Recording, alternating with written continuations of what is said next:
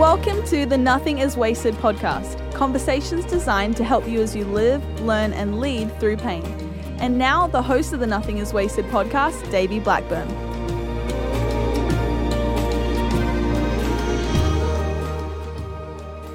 Hello, welcome to the Nothing is Wasted podcast. I'm Davey, your host, and joining me, our co host, Aubrey Sampson. Hey, Nothing is Wasted listeners. How's everybody doing? This is the last episode of our Surviving Abuse series. This has been a very powerful series. Such a powerful series. And specifically this one, just to make sure that you guys are are prepared to walk into this one. This one is about sexual abuse specifically. So if you have that Yeah. as part of your story, you want to be forewarned um, on that. Before we dive into it, though, what I would love is to ask for your feedback. We want to hear from you.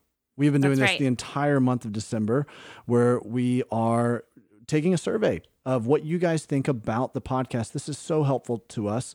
yeah. Aubrey, of course, we're we're gonna be all getting together in January. We're gonna do this I can't wait for that. I'm massive so excited. strategic planning. We call it an Yes. advance, not a retreat. It's an advance Love because it. we're That's trying right. to We're advance forward.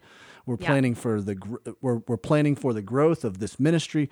But what helps us is hearing from you. We want to know what you think about what we're doing and how we can make it better. we want you to help shape the vision of Nothing That's is Wasted. So we want to hear from you. Yep. That's right. So here's how you can partner with us in this.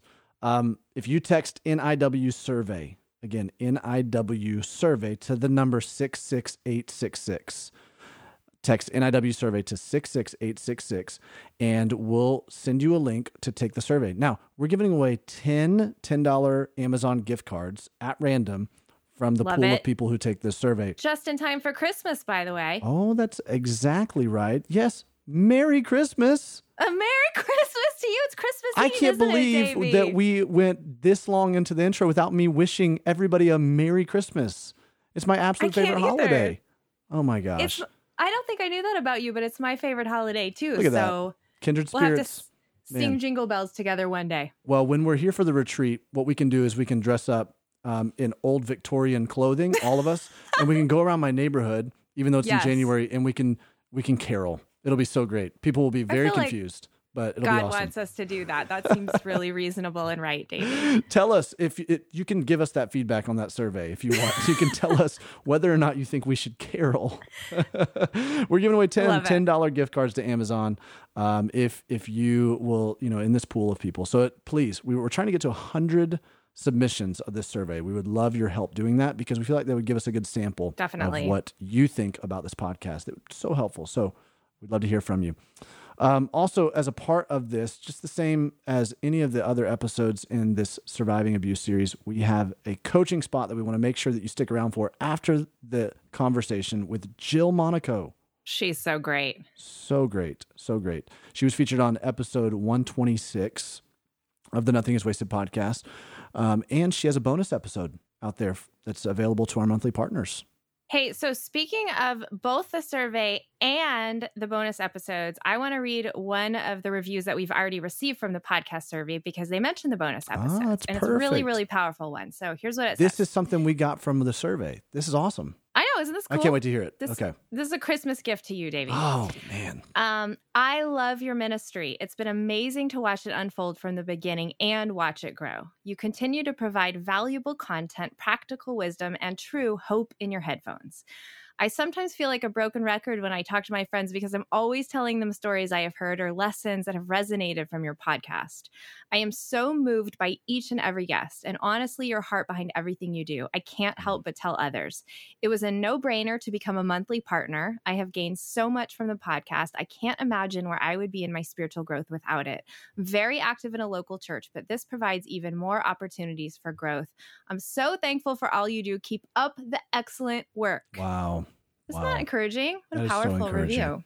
You know what? You know what would be an amazing gift, I think, to give to yourself and to give to Nothing is Wasted Ministries is if you closed out 2020 by becoming a monthly partner. I think that'd be Absolutely. awesome because you would now immediately bec have access to all of this additional content, including uh, who we're going to hear from, Jill Monaco, in this coaching spot, um, and it's uh, it you you you're partnering with us. That's the that's the cool thing about it. You're partnering with us to advance the mission of Nothing is Wasted. Yeah. That's helping people partner with God to take back their story. Um, this is uh, like it's it's only twenty dollars a month, twenty dollars a month, but it's a tax deductible donation. I which love is so that. great. We're about to send to all of our monthly partners. We're about to send a statement to them saying, "Hey, thank you so much for giving uh, and partnering with us. It's gonna be awesome." So we'd love for you to do that. You can start a seven day free trial. Nothingiswasted.com slash partners. Yeah. One of the things that we have not delved into really is this idea of what what do you do to support someone that you love Mm. who is experienced has experienced or is experiencing abuse. Um, you know, this is this comes up quite a bit in people's stories. Um, maybe you know you've just heard from a loved one. Wow, this was this was part of their story, and you're trying to figure out how to support them along in the healing journey. Yeah. Aubrey, not sure if you have any um, you know insight into that. Yeah, I mean, you know, I I think one of the things, uh, you know, the the most basic thing is the ministry of presence, right? That's it. Be Yeah. there with the person as they're being vulnerable with you. Remind them that they're loved. Remind them that they're seen. There's no condemnation for those who are in Christ Right. Jesus. Right. Um, I, you know, I think that's like a no brainer. Like you Mhm. just be there. Um, I would say too, there you may need to evaluate if this person is in a safe situation or an unsafe good, yeah. situation. And uh, in some situations, it may be like um, you call the domestic abuse hotline, which we'll give Mm. to you at the end of our episode today. Um, or you call the police in some situations, good. or you just say to your friend, Hey, if you need a place to stay, you come stay at my house. Mm. No questions asked. If you show up at my door, it is always open for you. You know, there have been times where Kevin has had to go stand in front of someone's house and say, You can't come in because Wow. we're caring for the safety of your wife. And hopefully the situation isn't Yeah. that extreme, but I do think you have to be mindful of the woman's or the children's safety Absolutely. in situations of abuse. Absolutely. What about you, Davey? What do you think? Well, I was just kind of thinking about it just in terms of, you know, being a safe person for Mm. someone to be able to, um, you know, download their trauma onto you. Um, Yeah. So this is particularly in a situation where maybe they experienced it in the past and they're kind of for the first time telling you about it. And how do you make sure that you are a safe person and you're present with them through the, uh, you know, in the midst of it? Um, one of the things that my counselor really helped me with, as Christy and I have kind of talked about our trauma with each other, is asking this question: What do you need from me right now? Oh, that's so good. You know, because sometimes someone's like, I just needs to really get it off their chest or or vent. Sometimes people want advice on what Yeah. they should do about it. Sometimes people want the, you to step in, but one of the basic ways of being just a safe person is going, Hey, I love you. I'm with you in this process. I want to be what you need from me right now. So can you, Yeah. is there any, do you, do you have any idea? Do you know what you need right now? Do you know how I can help in that way? What I love about that is it's you're empowering the person too. So you're not saying, here's what you need to Exactly. do to someone who's already a victim. You're actually like allowing them to use their voice Yep. to say what it is they need. That's really empowering. So good. And to that point as well, um, I would also say don't try to expedite somebody's healing journey. That's right. there are times where you might, especially if you are walking the journey with somebody, you might be like, man, they should be further along in this. Mhm.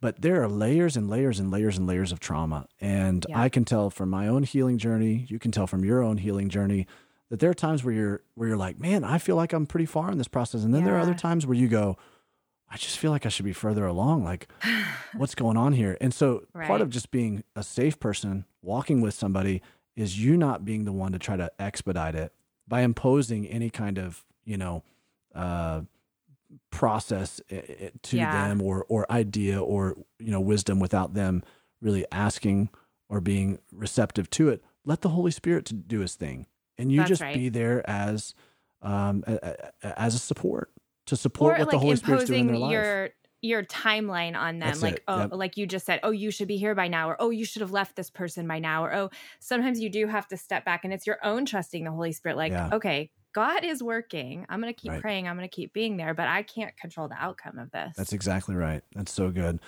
Um, we'd love to hear from you. Maybe that's another thing you can put in the survey. Is there anything that, as you are, you know, as you're walking with people, what are some ways that you support uh, other people as they are, you know, how do you become a safe person for this? Yeah. Um, you can also share that with us at Nothing is Wasted Ministries on Instagram or at Davey Blackburn or at ObSamp. Share that Yep. with us. We'd love to hear from you. Um, this conversation, as we close up the Surviving Abuse series, is, is with Carissa Gaughan. And man, she, wow, just an, oh, she is full of wisdom Powerful. and vulnerability. So powerful. Yep. You're going to love it, listeners. yes. So let's go ahead and take a listen to your conversation, Davey, with Carissa.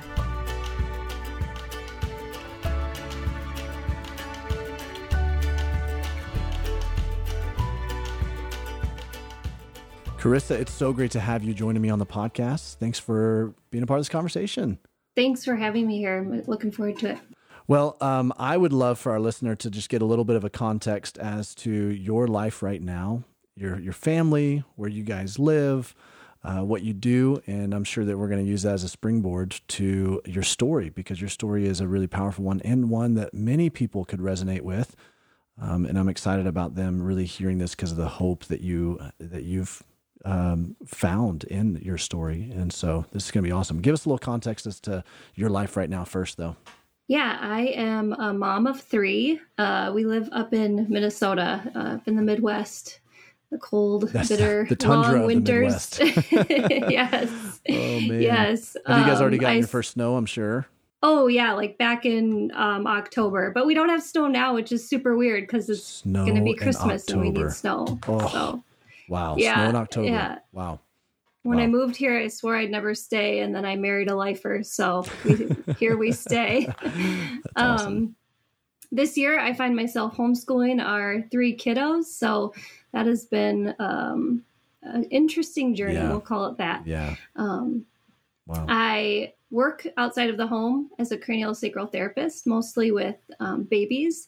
Um, also help some people uh, walk through their trauma with through having that body work and stuff. So that's kind of a cool outlet for me um, Wow. in helping people. wow. But most days are just spent at home, mom and my three kids. Mm, that's amazing. Uh, I unpack that for me a little bit. The, the you said cranial sacral therapy.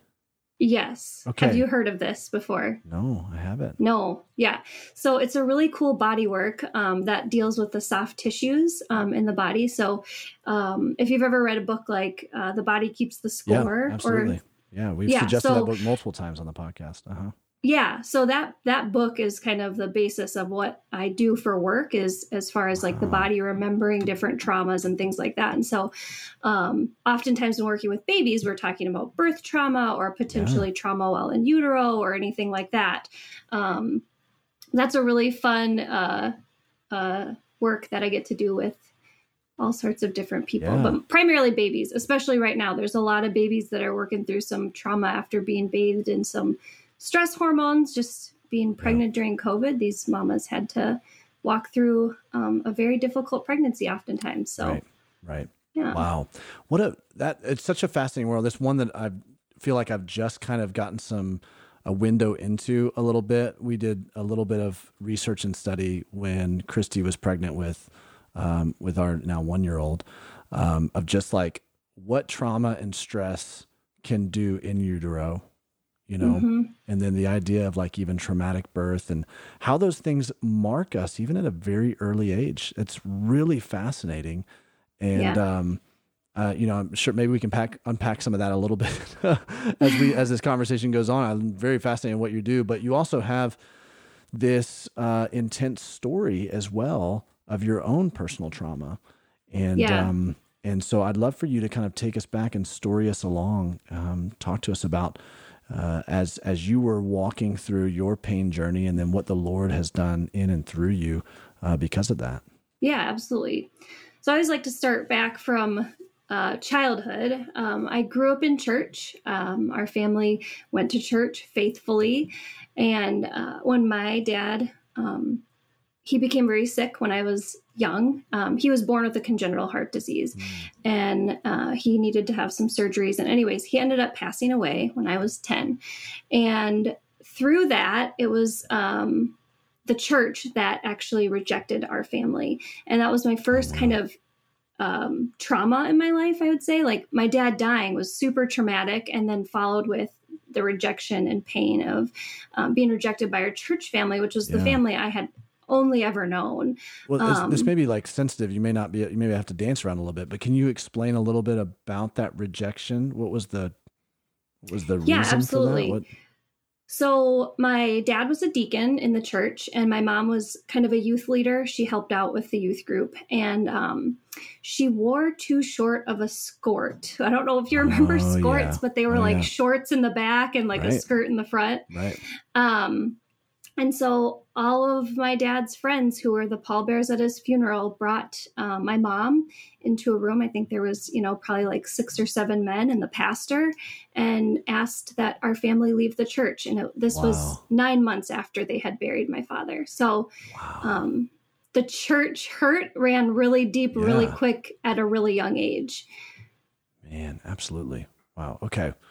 It must have been a, um, well, at the time, I mean, this would have been, you know, a few decades ago, I'm sure. So it's, you know, Mhm. this is a, a really conservative church, I'm sure, in a very Yeah. um, even more conservative time frame. Um, Yes. Wow. Okay. very legalistic, you know, all of the things can celebrate all the things that are, you know, Right. um, wrapped into being in a legalistic church. Yeah, so that was kind of my like starting point of God Mm. um, was kind of that basis of like legalistic and um, authoritative and Yeah. um, that was yeah my my younger years of developing so um that just gives a little basis of where i was coming from Right. was you know Right. so anyways um, after my father had passed away and we left that church my mom ended up remarrying and we ended up moving um, to missouri so i grew up in wisconsin and we moved to missouri and it was really again another trauma in my life that um, this was the only family I had known. All of my family lived up in Wisconsin. And so now I'm um, entering my freshman year of high school in this new town, uh, this super big school. I was previously homeschooled and now going to be going to public school. And um, this world just opened up. I had, I was so naive to all Mm. things um, worldly at the Right. time. And um, I ended up being sexually abused for two years while living in Missouri. Um, and so through that process, I decided that my life was going to look like um, my control. I was going to control my life and I was going to um, decide what I wanted to do. And so I just went all out wild and I started doing drugs and drinking. And um, I wanted nothing to do with God except for I call it my God box. And I say that I put God in a box because I knew that someday I was going to want him in my life because that was just a part of who I was. But he was not serving me the way that I wanted him to. He took my dad, um, Mm. he brought me into this abusive relationship. Um, my mom started drinking after my dad passed away, and so she struggled with alcoholism. And my life, as I knew it, as this small little, you know, little girl that was a small town girl, just completely exploded. And um, I decided instead of looking at these events and these situations that were happening, and these bad choices that people were making that were negatively affecting affecting my life, I just looked at God and said, "You're a bad God." Mm. Um, Yeah. and so that was kind of the start of um, me looking at God again as like this bad, bad God that wasn't taking Right. care of me. Right. Right. So at this point, you were how old then? You're a teenager. Yeah, I Okay. was 14, 15. Um, can you maybe unpack a little bit of that? You know, uh, what's going on in your heart during this time? You know, God, you're a bad God. So now I'm, you know, uh, is there any internal dialogue happening there with you? Did you feel at certain times that he was, you know, trying to, um, it felt like he was trying to kind of woo you back into relationship with him or anything? Or is this just like, man, I'm, I'm done. I'm kind of going my own way um what did this you know what would the what was the internal dialogue happening inside of your heart Yeah, absolutely. So I stayed in church. I Okay. kept going to church. I kept going to youth group. Like I said, there was always that longing, that underlying longing that I I knew I was a child of God. I never not believed in God. I just was had a really skewed idea of who he was. Um and so he really placed a lot of people in my life that looking back, you know, the hindsight is that they were there for a specific time, for a specific reason, for a specific person. And it's been kind of cool to be able to thank those people along the way as being the people who just loved me, even though I was pretty unlovable. Um, I was making some really poor choices and um, we ended up getting into a really great church down there and there was youth leaders that you know like they had to have known i was coming to church high and they loved me anyways and they you know arms wide open welcomed me into that space and that was pivotal for me to see that there are people in the church that can love the sinner you Yeah. know Yeah. they didn't probably like what i was doing and nobody really confronted me um, by that but Mhm. They just loved me through that season of my life which was Yeah. really awesome That's really that's so um I think imperative to make that distinction what you just said right there. They didn't they didn't necessarily confront you in this. They just loved you through it. And I think oftentimes in church world and Christianity uh in youth groups you know we we quickly jump to that confrontation we quick quickly jump to oh well we need to fix this thing about this person's life we need to f- adjust this thing or we need to call out this sin or we need to and I, f- I find it really fascinating um and, and also really important to to note and underscore that you you were just loved through this process which probably Mhm. did more to um looking back on it, I would imagine did more for you to untangle this false view of who God was than if someone had called out your quote unquote sin, if someone had tried to fix you in that moment. Yeah, absolutely. Because, see, I was being abused at the time. And so, if anybody would have come to me and said, Shame on you for getting drunk, Yeah. I probably would have lashed out and said, You have no idea Mm. the hurt and pain that's going on in my life. Shame on you for coming at me. You know, it would have been right. this really, it would not have been well received, especially just because I, of the type of teenager I was. I was Yeah. really, like I said, I wanted to make my own choices. And, um, you know, some of the, like the abuse, that wasn't a thing that I chose, but a lot of the other choices that I was making at the time were just really harmful to me. Yeah. Um, but it was a part of the process. And um, I realized when I got out of the situation that this was just like your the title like this is not going to be wasted Mm. and i knew that from a really early on um, in my healing that god was going to use this to help other people and so that was really key for me to know very quickly that he showed that to me Yeah. yeah. um, because that was really the springboard to my healing Wow.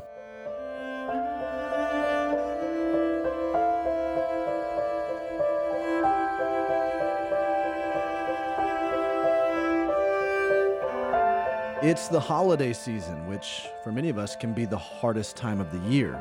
Whether you've lost a loved one, or you've gone through a betrayal, or your life doesn't look how you thought it would this year, or maybe you're just weary from the toll that 2020 has taken on us. Wherever you find yourself as we head into the holidays, we want to provide you with as many helpful resources as we can. We're able to do this because of the support of our generous Nothing is Wasted donors. Your donations go to support our podcast, our Pain to Purpose course, our community groups, coaching scholarships, the ministry, and the healing of thousands of lives.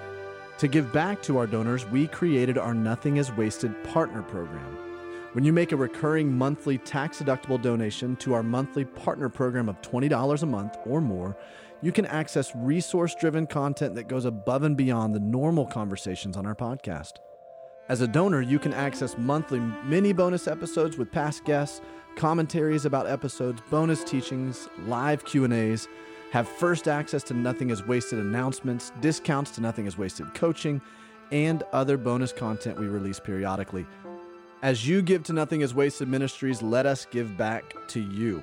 To find out more information about this program, sign up for it, or to start a seven-day free trial, head over to nothingiswasted.com slash partners. Again, that's nothingiswasted.com slash partners. Now back to our interview.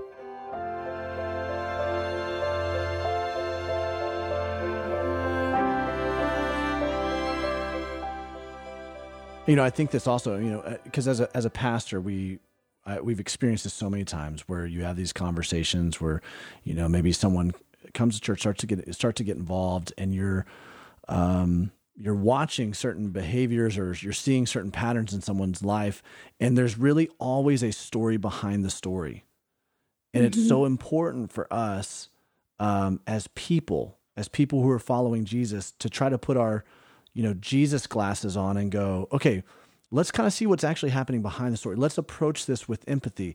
If there's a behavioral issue that's happening right here, it's probably because there's some pain that's going on and yeah. there is there there is a way that this person is trying to cope with, manage, you know, suppress that pain and yeah. and it's being manifested right now in some of these, you know, behaviors that are uh, less than desirable, so so to speak. And so it's just so important, and that begins to inform us being able to, you know, the patterns of how we how we love people through this, you know, mm-hmm. as opposed to just calling out the sin or creating judgments or anything like that. Yeah. So and I think those conversations too with somebody that's early on in the church and they're just starting to understand who God is and where they fit yeah. into his story than somebody who's been in church for a long time and has shown that they are firm believers that you know oh maybe it is time that we kind of call them out on a behavior that we didn't used to see but now they're exhibiting like mm.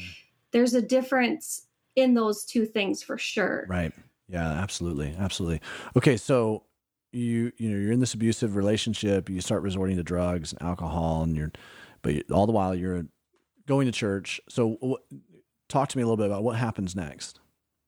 Yeah. So um, I was actually at a party one night, and um, the person who was abusing me must have said something because I never really talked about this. I didn't, people didn't know, but this person found out. Um, and he approached me at this party and he was like, I'm going to take you home. I'm going to keep you safe. I'm going to, you know, get you out of this situation. And I was like shocked, you know, what are you talking about? Um, and it was a really weird conversation, but I was like, there was part of me that was like hopeful, like, mm. wow, I'm going to get help. Again, I was just a kid. Yeah. And um, he ended up driving me home, but on the way home, he actually also sexually abused oh, me. Wow. Um, and the next morning, he came to my house and picked me up and said, We're going to the clinic. Um, and he brought me to an abortion clinic, and um, they he said this she needs uh, the abortion pill, and Gosh. at the time I was so in shock, and yeah. you know, looking back at it again, there's always that hindsight of things I could have done or said, but um, I didn't even know that I had a choice to say no. And the thing that really uh, irks me about that part of my story is that you know, we have, I'm married to my husband, we have three children together. And every single time we went into the hospital to deliver a baby, when he would leave the room, a nurse would come in and ask me if I was in a safe relationship mm. and if mm. I was okay at home. Yet, as a 15 year old walking into an abortion clinic with somebody who was not my age, he was much wow. older than I was, nobody asked if I was safe, if this was what I wanted. Mm. Um, and so that part of my story, I just look at that and I get so angry for um, all of the girls that have to walk through these things yeah. and there's no protection for them. Yeah. Um, wow.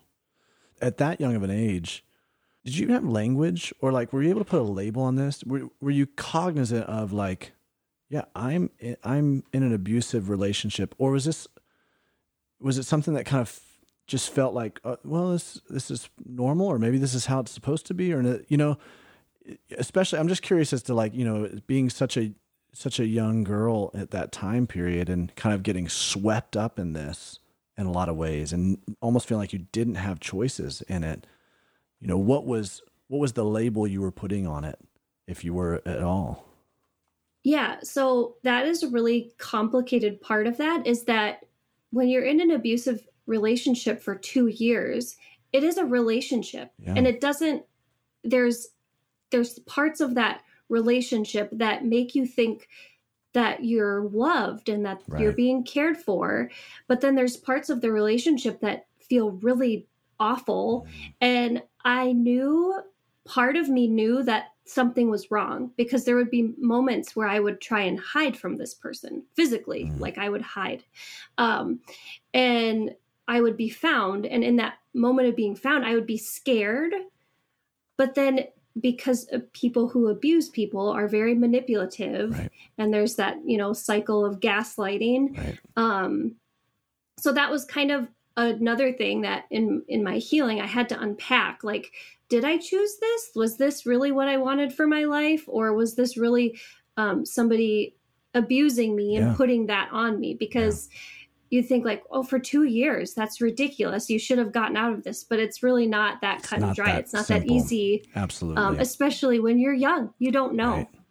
Right. and it's scary because they're telling you like don't tell anybody this Right. that you will be in trouble and um, those are really harmful things to tell a young girl because um, i didn't want to be in trouble or looked at like i was doing something wrong and so not saying anything was kind of the only choice yeah. for sure Wow. Okay, so Yeah. he takes you to this, uh, you know, abortion clinic, and you know, and and and you you have this. Well, I guess you didn't really have a decision, or you didn't feel like you had a decision to make right there. So what what happens from here? Yeah so they gave me the pill. Uh, i swallowed it there and they gave me a paper bag and said take this in the morning. And i went home. I took it in the morning. I had no idea what what was going to happen. I don't recall anybody telling me any side effects or anything that would happen to me.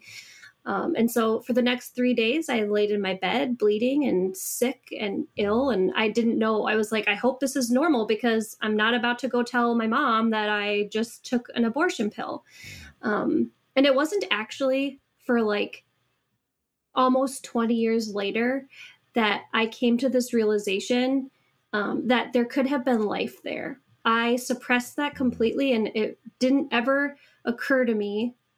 And it was God's in God's goodness that He didn't reveal that to me until I was able to that, yeah. handle that but um, that's just a really interesting part again with like how your Right. brain and body receives trauma um, and how like healing through that trauma and how things can come up and um, talked about the story many times and never made that connection Yeah. I, I was so disassociated from that that i never made the connection that there could have been life there and so Wow. that was definitely something that um, i had to heal from as well Yeah. for sure Yeah.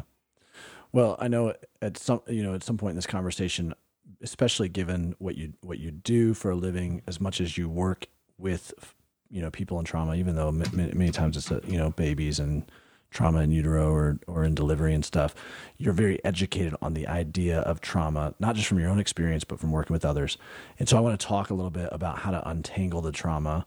Um, but you know, at this point in your story, you are you you've just essentially had an abortion and now you know you're you're okay what all right the next now everything's everything's good what happens from here So from there, we ended up actually moving from Missouri to Minnesota. So Okay. um, my stepdad got a job in Minnesota, and it took us out of that situation, and I was able to get away from that abuse. Um, and moving here was again another.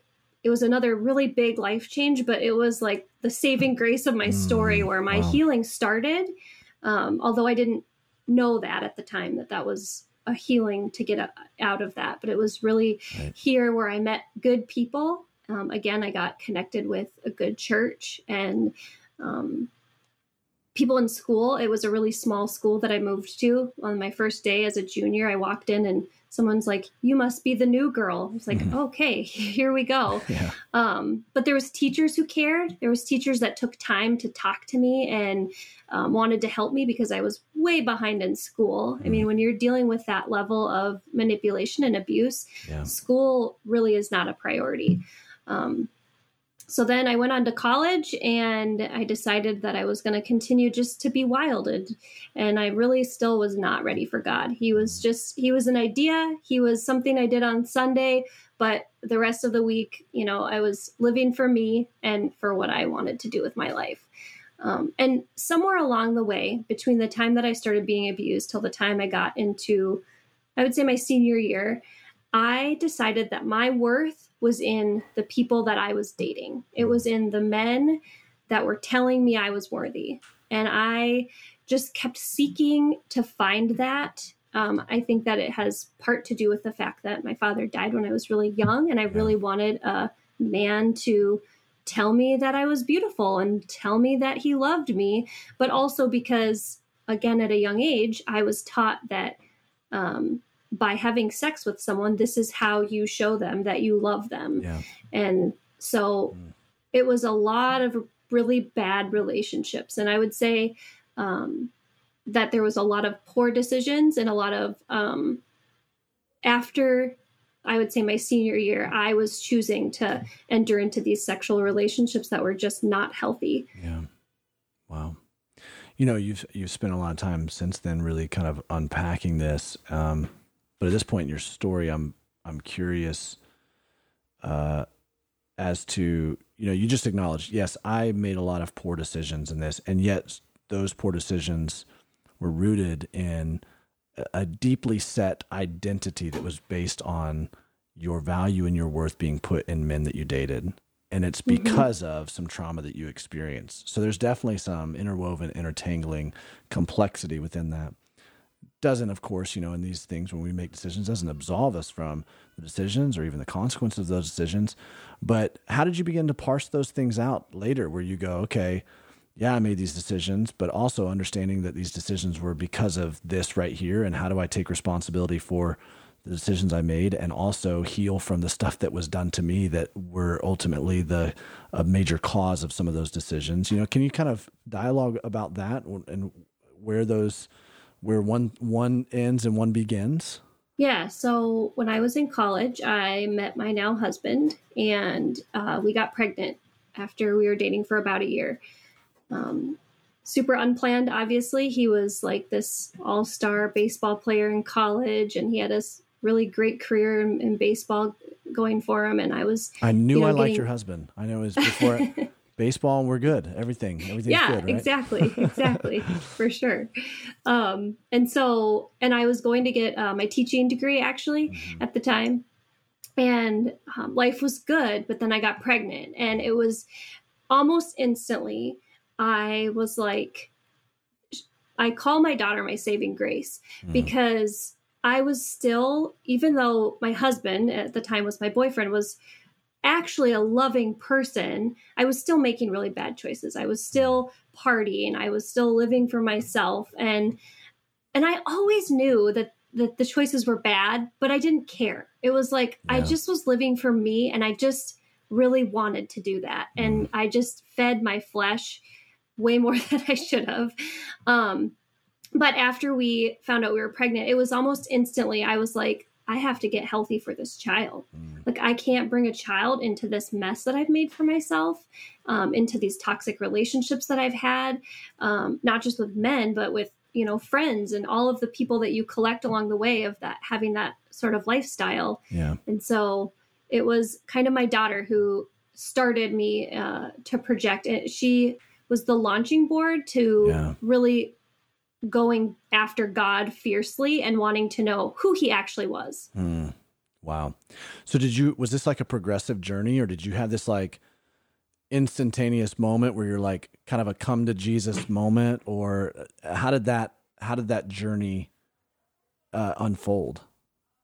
It was both, I I would say, because okay, unpa- I, unpack that because that's most people. Yeah. like there's this both and type deal. Yeah, absolutely. And I love living in both and. It's yeah, a really right. like radical thing in this day and age, but like that's where my sweet spot is. Yeah.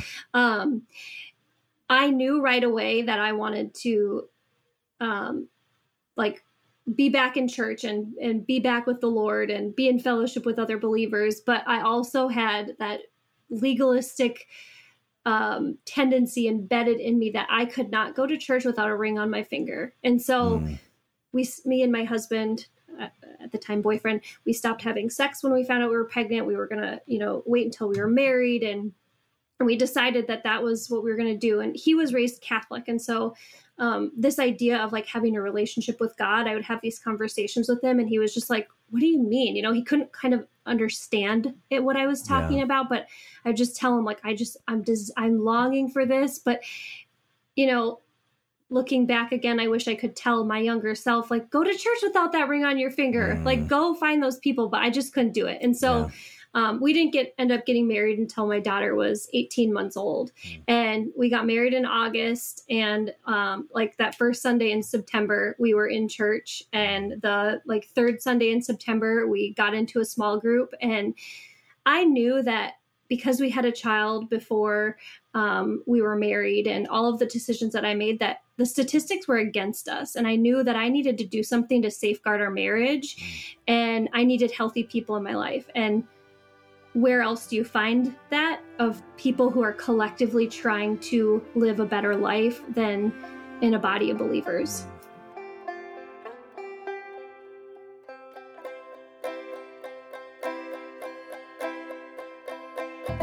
Hey friends, Davey here. At this point, we've seen hundreds of people find healing from their trauma, reset their faith foundations, and move through their valley with a renewed sense of purpose, all because of our Pain to Purpose course.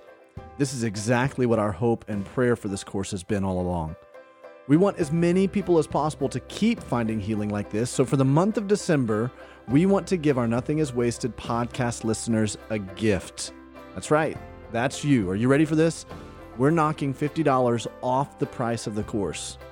This 11 part video course is designed to walk you step by step through and out of your valley and into a life of renewed purpose and impact. You can take this course at your own pace online, in one of our Nothing is Wasted community groups, or with the help of one of our certified guides. This could be a great Christmas gift for a friend or a loved one who's going through a particularly difficult time this holiday season. If you're interested in taking advantage of this offer of $50 off, text NIW gift to 66866. Again, that's NIW gift. NIW like nothing is wasted. Gift. NIW gift to the number 66866. So pause this episode right now, text the number, and we'll be waiting for you when you come back.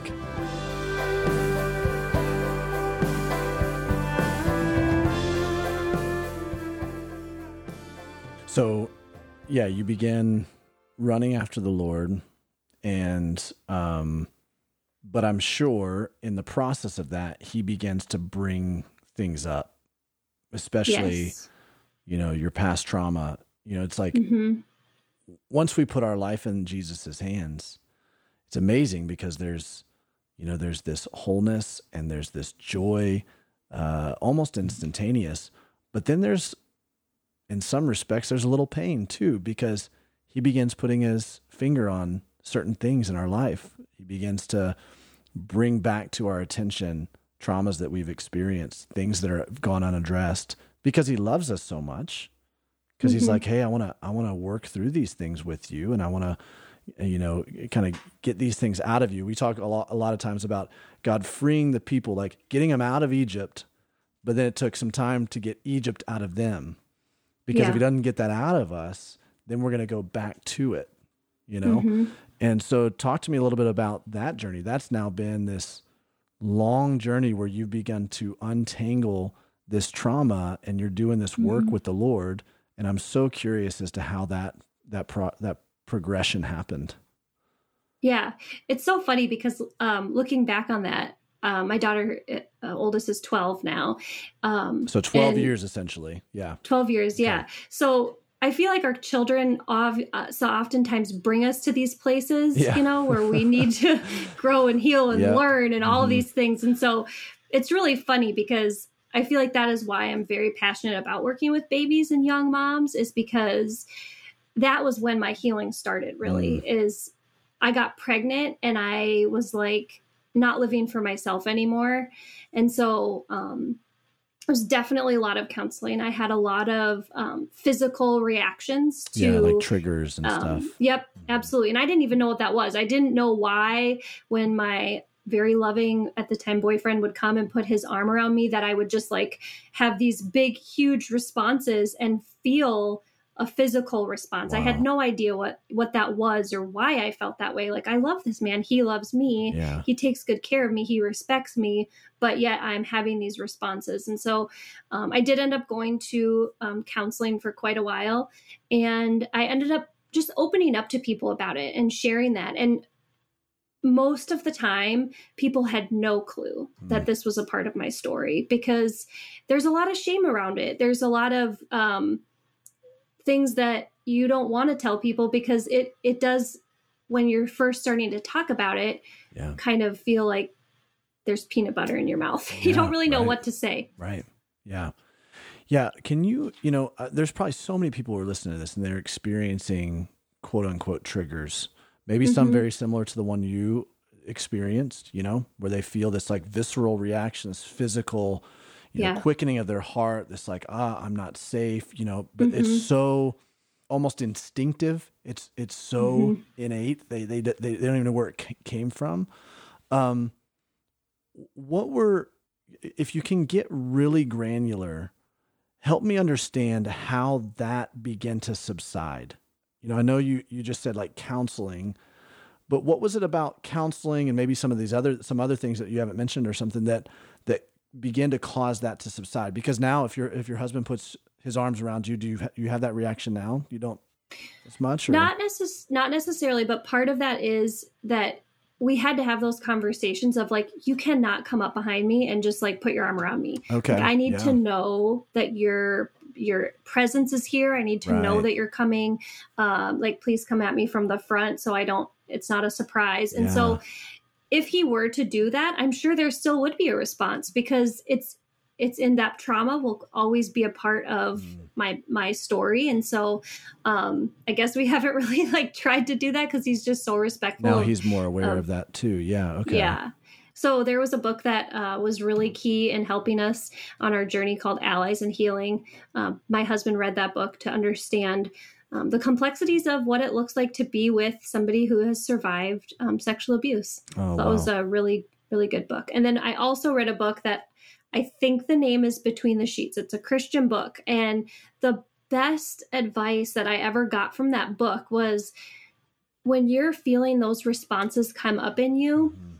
just pray and just bring the Lord into that moment and just say, Lord, I do not like the way I'm feeling. I know I'm safe. I know I'm loved. Just telling him like the things that you know to be true and just allowing his peace and his presence to overtake that. And over time, it, it, it took a while and it was awkward at first, but over time it, it works almost instantly now. Wow. Whereas if if I'm in a situation with my husband and I'm I feel that way, I can just pray it right away and be like, Lord, I'm safe with my husband. Like he is here with me. Um, this is my husband. It's like Yeah. I have to tell myself in my brain, like, you're in a safe spot even all these years later. And it it really does help a lot. So those were kind of my um my biggest uh helping tools, I guess, along the journey. Wow, I, that's I mean that's an amazing resource because I've often wondered, you know, yes, um, there's books out there for people who they themselves they've dealt with trauma or they're dealing with trauma, but a lot of times there's not a lot of resources for the people who are around them, who love them, who who are like, hey, I'm not, I, I'm I want to empathize, I want to understand, I want to walk with you in this healing journey. I just don't know how, um, because I don't understand. You know, maybe you haven't experienced the same kind of level of trauma. Um, you know, my story with with my wife now, we have very different types of trauma. You know, I kind of categorize mine of losing my late wife as a big T trauma, and Christy Yeah. categorizes her trauma as lots of little T traumas. And so we've had to learn to kind of understand each other and the nuances of those traumas. Um, and so a resource like that would be would be so helpful for someone who's going, I really want to, but I just I don't understand, and, and I need to I need to educate myself on this a little bit.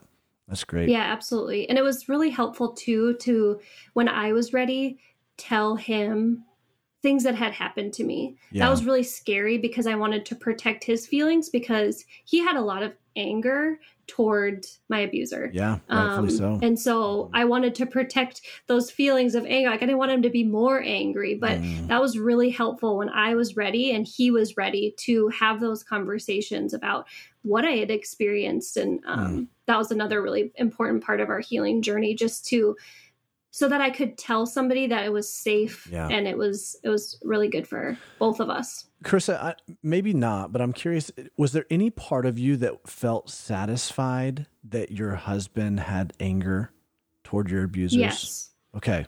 Okay. absolutely. So while you were still trying to protect him from being angry, it, it still it made you. You also felt like, like almost almost vindicated in some ways. Mm-hmm. Yeah. yes. Yeah. because there was a few people who were in support of my abuser oh, um, wow. and so yes having him be in support of me and and share that anger Yeah. um, of the things that he stole from me where it was it was a good thing for us to share. Yeah. Definitely. That's so good. I think that's those are the kinds of things that um, God they're gifts from the Lord to give us insight into who He is. You know, while your husband would never be able to measure up to you know the greatness of God, right? Mhm. But there's Jesus in him. There's that characteristic of Jesus in him that rises up in defense and says, "Oh, I'm I am not happy about this." And I think it's so important to remember that about God. That that he is a just God. That Mhm. he uh that he is not happy about his children being abused in any way by anybody. I think that's so important for if you're in a situation where you're being abused right now to remember God Mhm. loves you. He sees you. He is just as broken and upset about this as as you are. And um and I believe wholeheartedly he is making plans behind the scenes to um to to help to help you in this. Yeah, that actually goes into my um, verse that is just like the solid rock of of what I say to myself when I need um, to be reminded of that is um, Ephesians 1 4 through 5 that says, Even before he made the world, God loved us and chose us in Christ to be holy and without fault in his eyes. Wow. God decided in advance to adopt us into his own family by bringing us to himself through Jesus Christ. Um, this is what he wanted to do, and it gave him great pleasure. He like receives pleasure from us, and it just that verse just tells us like we're known by him, we're wanted by him, and we're loved by him, and that has just been pivotal in my healing. Just telling telling myself that over and over and over again, while finding who I am in Christ and finding that identity in Him. Yeah. Let let me kind of camp here for just a second and then I'd love to talk about that identity stuff because that's something you really major on now is working Mhm. through, you know, how to live out of our identity in Christ. But I'm really curious in your healing process if there were some other things that your husband did, whether advert, inadvertently or, you know, whether intentionally, he he did to really help you um, see a picture of God you know that that began to help you in your healing. Or or were there some things that he did to really support you in your healing journey that were imperative for your healing? As you look back and you're like man if my husband had not done this and i ask you that question because there may be people again out there loved ones who are like i want to know how to support. I want to know how to help. Mhm. And so you know if you could give some insight if you were teaching a workshop right now to those who are supporting allies you know Mhm. for for supporting those who are being abused what would you say how would you uh, encourage them I think very practically, when I came to him and said, we need to abstain from sex until we are married. Um, I don't know a lot of men that would have done that, especially because we had been together for so long and that was a part of our relationship. Um, and even after we got married, there were times where I was going through certain parts of my healing that I had to ask him that again. Like, yeah I really need to abstain from this right now because it's really just triggering me. Um, and I love you too much to be in that place wow while we are being intimate. And so that was just a very practical thing. Never questioned it, That's so always great. respected it. Wow. Um, and so that has been, I think, the biggest impact for sure, because Mm. I know that he's sacrificing something in that Yeah. for me because he loves me so much. He is sacrificing something because he knows that it's for my best interest. Wow. Um, and now that we're married, obviously, I don't tell people like long periods of time. Like that's not healthy either. Right, but when right. it's, you know, for a specific purpose and a specific time period for a specific reason, it can be very healthy. Yeah. Well, and how amazing, you know, like if I were sitting across from from a guy in a counseling session, and th- and, and a, a husband were to come to me and say, "I'm struggling, man, because you know this is what my, my wife just asked me, uh, you know, to abstain from sex for a little while because she's struggling with some, you know, some trauma from her past, and I don't know what to do." You know, I would I would tell him like, "Hey, sex is not about you." Mm-hmm. In fact, the beauty of sex is that this is a this is a a, giving and serving thing, Mm-hmm. and the best way that you can help her feel safe and loved and served is by doing that with no contest. Yeah. And I actually would encourage him watch. I wonder if she will be more feel more safe, more intimate, and more apt then to engage with you in, in intimacy and sexual mm-hmm. activity if you give her this space, if you allow her to have this, you know. And and I, I imagine that's probably the kid what you've seen unfold in your own yeah. relationship. And what an amazing thing that he, you know, removed himself from the selfishness of it and said, Yeah, mm-hmm. whatever you need to make to make you feel safe, that's that's what I want to do. That's love. That's Jesus right there. Yeah, absolutely. Mm-hmm. Wow. Wow. Um, He's a good guy. He's one of the good ones. that's awesome. That's awesome. Well, it's hope and it's encouragement was, for folks out there. Mm-hmm. Absolutely. There are good men out there. Yeah. Okay. So talk to me a little bit about, you know, now you really like to help people um, live in their identity in Christ and untangle some of these um, identity crises that they have growing growing up or or because of trauma because of because that's what happens. When we have trauma in our life whether it's something that's been done to us or something that we do or a combination of both as you've articulated in your story we begin to live out of a a, a false identity a, an identity mm-hmm. that's not rooted in Christ an identity that essentially is and we're making other things idols in our lives. Where we go to for coping mechanisms for worship ultimately and so, mm-hmm. what what what did it look like for you as you're going? Okay, now I've got to begin to really root my identity in Christ and detach my identity from these other things.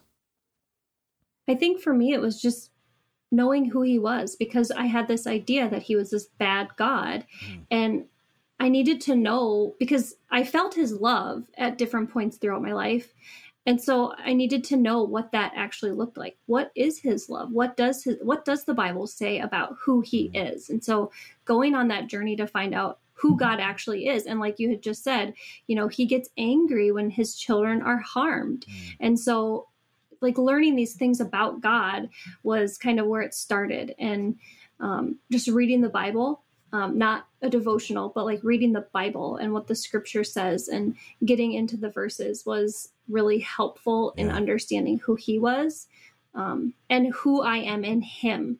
There are so many things that we can put our identity in. And my, you know, primary focus is women and young women because the world is screaming at them about what their identity should be in, whether it be clothing or makeup or their job or yeah you know whatever thing it is you can open social media and there here's what you should be all right. over the place um, and so just directing them to who they are in christ and that they're loved and that they're precious and that yeah. they're made whole in him is a big passion of mine wow that's awesome um, would you say that learning who god is is a like cognitive thing an intellectual thing is it a, an experiential thing?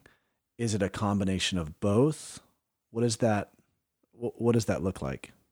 Yeah, for me, it was definitely a combination of both. And so like cognitively, that. that. was a soft toss. yeah, there's a baseball reference for, for your husband right there. I was, yeah, like, I hope she's gonna say the. Uh, there's no right or wrong answer, but but really, uh, that's what right. I've experienced too, is a combination of both. But anyways, go ahead, go ahead. Absolutely, yeah. No, it was cognitively understanding yeah. who he was, and then um, feeling what that looked like, and oh, oftentimes that was people that had you know walking out, putting legs on their faith, and yep. being Jesus with skin.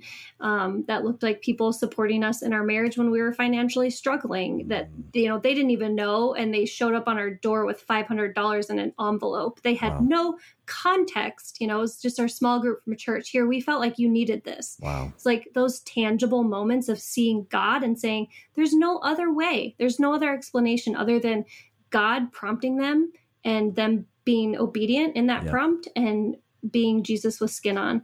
Um, so it was definitely both for me. Wow, that's so good. That's such a such an encouragement and a challenge to the church, the body of Christ, right? Everybody who's listening to this who is a believer, you are a part of the body of Christ. And you get promptings all the time. Some mm-hmm. of them we they're so subtle because we've like dismissed and numbed the voice of God so much. When you get a prompting, I would encourage you do it because you have no idea on the other mm-hmm. side of that mm-hmm. prompting the wrestling that somebody is having where they're questioning yeah. or they're doubting God. And your following through on that prompting might be the very thing that unlocks this new revelation of who God is, that helps them to understand who God is because you're being Jesus with with skin on. I mean, you are Yeah. the hands and feet of Jesus.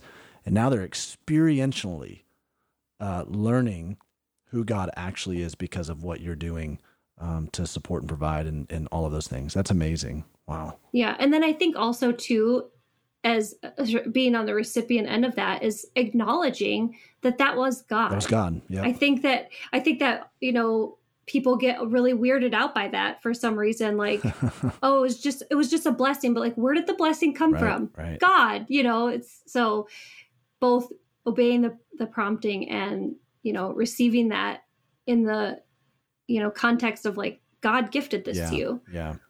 That's what I love about the journey of untangling trauma in our lives is that as we, you know, scripture tells us in Romans chapter 12 to not conform any longer to the pattern of this world.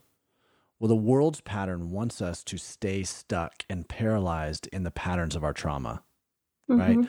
The responses, the behaviors, all the things that are in trauma um, elicits in us. And it says, but be transformed by the renewing of your mind. Well, first of all, it tells me renewing, that's a process. It's going to take some time, right? We're going to be transformed over some time. But the way that we do that is by um, knowing, right? Intellectually understanding, deconstructing the false beliefs that we have about God, who we've created him into be to be, and then reconstructing through God's word who he really is. And then simultaneous to that, it's almost like God will bring us into experiences and circumstances that begin to prop up those things that really galvanizes what we're learning mm-hmm. so that like what you said takes it from our head to our heart because you mm-hmm. do have to feel it you know Yeah. you, if you have an emotionally laden trauma, you have to have an emotionally laden healing experience. Mm-hmm. And that's what the Lord is so gracious in doing, where He brings the Holy Spirit into the whole mix of everything and He ministers to our hearts circumstantially, emotionally, in ways that nobody else could. Absolutely. So cool, so cool. So um now uh you know you you have lots of different things that you're doing, but how would you say you have, you know, what we love to hear is just how people are repurposing their pain, right? Mhm. Um yeah. what would you say is like, okay, now this is my goal. This is what I'm trying to do to repurpose uh repurpose this and help other people through it. Yeah, absolutely. So prior to COVID, I was uh, working with a pregnancy resource center. I was going into public schools and talking to students from the like seventh grade through 12th grade about healthy relationships. Hmm. And we would talk to them about sex and we would answer their questions. And um, students want to know, like, Yeah. they want to know what a healthy relationship looks like Yeah. um, and they oftentimes don't. Um, Mm. they're not modeled it, they're not told it. And that was for me. I was modeled healthy relationships, but I was never told what a healthy relationship should look like. I was never told what the difference between infatuation and love was. I was never told any of these things. And so when I got into this relationship, I didn't really know, you know, that this was not healthy. Yeah. And so um, I have a passion for students and talking to them about those types of things. And so the program that I would speak on was um, the HEART program, was health, education, and relationship training. So it was, it was very practically training students and, you know, telling them what the warning signs are of an abusive relationship. And um, I talked to 700 students last year and Wow. you know, more often than not. And it wasn't an abstinence talk because I want to empower students to make that choice. I can't make them that choice for them. Yeah. I can empower them with statistics and, you know, the emotional impact and the physical impact and how it can impact your body. But they ultimately are the ones making this choice. And, um, almost every single time there was student was either I hadn't made a de- decision about what I was going to do about sex or but then they would change and say I'm waiting for sex until later on in life or Wow. I'm currently sexually sexually active but now with this new information that you've told me like I'm going to remain sex uh, you know until later on in life they were going to um, withhold from having sex and so that's really my big goal is to just um, empower people because I feel like if they have the knowledge they can make the the good choices Yeah. um, that are healthy and that are going to not impact them for the next year, but for the next 10 years. And, you know, really talk a lot about goals and what are your goals for um, the next 10 years? How are you going to reach those goals? Is this going to help you in your reaching your goals or is it going to hold you back? And so that was kind of my heart is um, speaking to speaking to the youth is where I've kind of taken that and awesome. kind of brought it all together Yeah. and speaking to youth groups and Wow. that. What what a great platform and what a great opportunity to step into, you know, youth groups and schools and, you know, different spaces that are all along the different spectrum, you know, whether it's mm-hmm. like um, in in in opportunities that are very open to hearing about faith and then other opportunities that are more quote unquote secular environments where you're still able to mm-hmm. share mm-hmm. truth um, packaged in a different way. You know, all truth is God's Although truth. I will say that the churches are harder to get into. Isn't that crazy? They are they are really resistant to wanting to speak to their kids about this stuff. Wow. Wow. It's tough. Man, that's interesting. I we we're gonna let that just sit with everybody who's listening to this. Just let that be Yeah. a, a tension right there. Um, And and yet we should be leading the conversation, shouldn't we? As the church, we should be leading the conversation about this. Unfortunately, for way too long, we've been suppressing this conversation, and uh, that's probably why a, a lot of the reason why we are seeing uh, some of the damage that we're seeing right now because we're not having the conversation. Absolutely. So, man, wow. Carissa, thank you so much for spending time with us. That your story is unbelievable. And we're just, we're, I'm so grateful for the journey that God has you on um, and, and has brought you through. And um, where can our listeners follow you and find out more about what you're doing? I am on Instagram at um, all.her.heart, and I have a website, allherheart.com. Those are the two places I mainly hang out. That's awesome. Well, survive that cold up in Minnesota. It's coming. I know it's coming. The long winter's coming. It's just. oh, man. Thank you so much for spending time with us. Thank you so much. I with you. appreciate the opportunity to share my story. I really appreciate it a lot.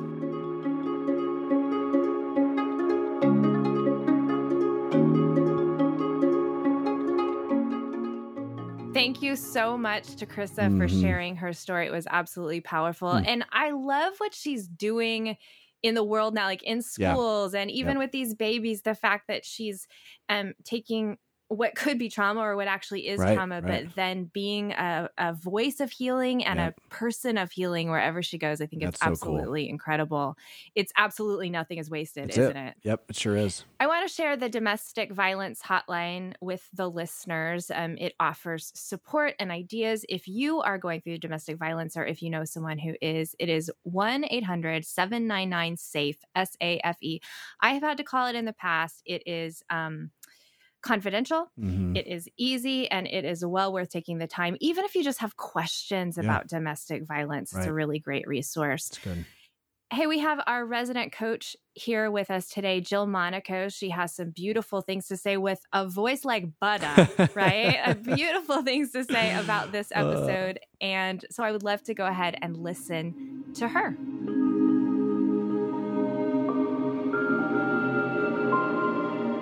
I'm so grateful for people like Carissa who are brave enough to share not only their story, but their testimony.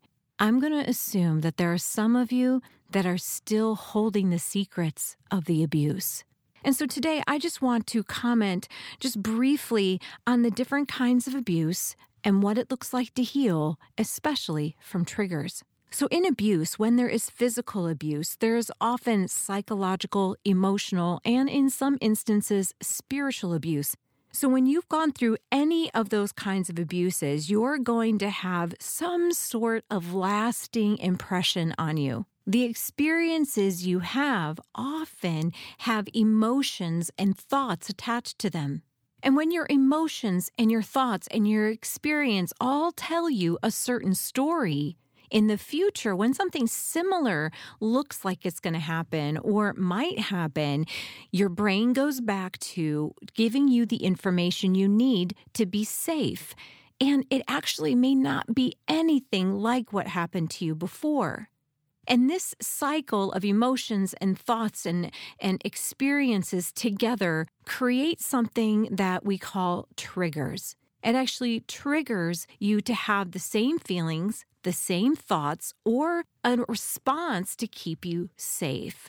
Everybody responds to trauma differently. So, if you are someone that has gone through psychological, physical, emotional, or spiritual abuse, I first want to tell you that your experience is valid. The emotions you have, the thoughts you have, you're not crazy. There is something that your brain has done to protect you. And I believe that is so beautiful that God has wired us in a way that we can survive. But I believe God wants us to thrive. And I'm going to give you some simple tips on how I believe God can help you do that. But I'm going to say this first God wants to heal you. God wants to help renew your mind. He wants to heal your heart and your emotions. He actually wants to take that experience and rewrite your story. The Bible says that perfect love casts out fear. And for those of you who have been abused, fear is a pretty consistent thing in your life. And the only way to cast out fear, to drive fear away, is to embrace His perfect love. And if you are like Carissa, you probably have engaged in some unhealthy behaviors and coping mechanisms in order to dull your pain. But here's a verse that I love His kindness leads us to repentance. God knows why we sin and why we're doing it. He understands. He has compassion for us beyond our understanding. And because of that, I believe He wants you to be compassionate with yourself too. So, I'm going to give you a few tips on how to work through a situation when you've been triggered. And the first thing is we want to respond the way God responds. It sounds easier said than done. But if God is compassionate towards us, then we need to be compassionate towards ourselves. Now, there's a lot of different ways that I coach clients through how to be compassionate towards themselves. It depends on really what happened to you and what the most common negative thought is. How do you accuse yourself? Do you say, You're so stupid. You let that happen. You knew better. If you're having those kinds of thoughts, I want you to flip it and say, I did my best. I am not stupid. I am smart. And with God, flip the story, change it, rewrite your story, and have your thoughts agree with God's thoughts. But you can't do that unless you're compassionate with yourself. Secondly, I suggest you put your hand on your heart. What is going on in your heart? What emotions are you feeling? What thoughts are you thinking? Get in tune with what's going on inside of you. And one of the best ways to do that is to say, God, what am I afraid of? What's happening right now? Will you tell me what lie I'm believing about you, about the situation, about that person, about myself? Discover the lie that's going on in your heart that's causing you fear, and then ask Him, What is the truth? Third, you might want to call someone that you know that will hold space for you, someone that won't question you won't give you help or direction or advice, but someone who is safe for you to cry, pour out your heart, even if it doesn't make any sense. Sometimes getting what's in your mind or in your heart out really helps the healing process. And if you don't have someone you can talk to, try journaling. Once you see what's going on, then you can actually address it. I want to share something that I felt like the Lord said to me when I was going through a difficult time. For those of you that don't know me, I have had my share of spiritual and physical abuse as a child. I was asking God about something that happened, and I wanted to respond in a loving way to someone that was doing something hurtful. And I told God I was so sorry for being angry at them. And when I asked Him how He saw the situation, this is what I felt in my spirit. He said, What kind of father would I be if I didn't get angry about the injustices done to my kids? In that moment, I realized God was upset with the situation too. That kindness, that compassion really helped me to just let go of my own anger and trust this was in the Lord's hands. As I was praying about what to say in today's episode, I really felt led to Psalm 23. It says, He makes me lie down in green pastures. God sometimes will make you get away by yourself and be still. Verse 3 says, He restores my soul. Oh, we can trust that He will restore us. Verse 6 says, Surely goodness and mercy shall follow me all the days of my life, and I shall dwell in the house of the Lord forever. So be encouraged. God's goodness and his mercy will be with you for the rest of your life, and you will never be separated from God. You will always dwell in his presence. I pray this is a blessing to you.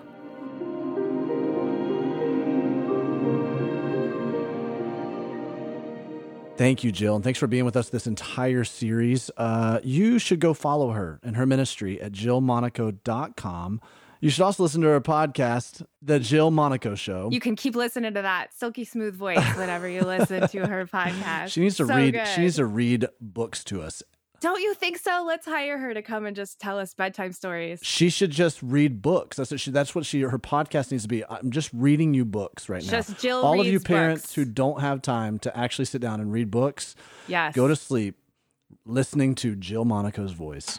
Man, I would pay money for that. Hey, we want to thank Sleeping at Last for providing all the music. Speaking of music that you can go to sleep by, let's That's right. thank Sleeping at Last for all the music um, that he that he does, and thank you for providing it for the Nothing Is Wasted podcast. Go and listen and download his music anywhere music can be downloaded or streamed. And uh, we would also want to encourage you to rate and review the podcast on Apple Podcasts. Um, it's so helpful to us and so helpful to others as they are able to see. This gives us more exposure so more people can be Yeah. privy to these great stories of uh, people walking through trauma, but finding healing in Jesus. That's right. And don't forget to take the survey at nothingiswasted.com Yeah. slash podcast survey. We want to hear from you. You can also Mm-hmm. text the word NIW survey. That's one word, NIW survey to 66866. You can follow us on Instagram at Nothing Is Wasted Ministries, at Davey Blackburn, and at AubSamp. And Davey, next week. You're, I know you're so pumped about this one because you interviewed Lisa Bevere. I interviewed Lisa Bevere and kind of fangirled a little You bit. You did fangirl a Uh, little bit. That's okay. yeah, she was. She's know, worth fangirling about. she was she was very down to earth. I was very I was Ah. very I don't know why you know you, you get surprised someone who's as well known as Lisa Bevere Right. like oh maybe they're not but she was so down so kind so She was, and gracious she spent so much time Oh, with us. so awesome. Just an absolutely lovely woman of so God. good. You don't want to miss this conversation. Let's listen to a little clip from Aubrey's conversation next week that we're releasing with Lisa Bevere.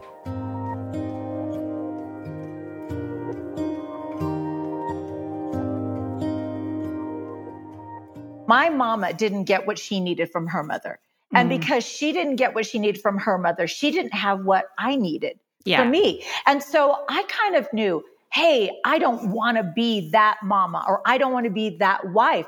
But knowing what you don't want to be is not enough. It's not the same, right? Yeah, it's not enough to construct what you do want to do. Mm. So I think at around 30, I was pregnant with my third son, and I realized I am messing up big time. I, I don't know how to be a wife. I don't know. wow. I, this mother thing is overwhelming. I have three kids in five years. Of what is going on? Yeah. And I wished so bad, that I could have had an older woman that would come alongside me. I'm not even. I didn't even want her to be on my side. I just wanted Mm. her to be beside me. I wanted somebody to say, "Let me just tell you." What I learned the hard way. Let Mm. me just tell you what I loved about my life and what I wish I would have known, what I wish I could have done differently.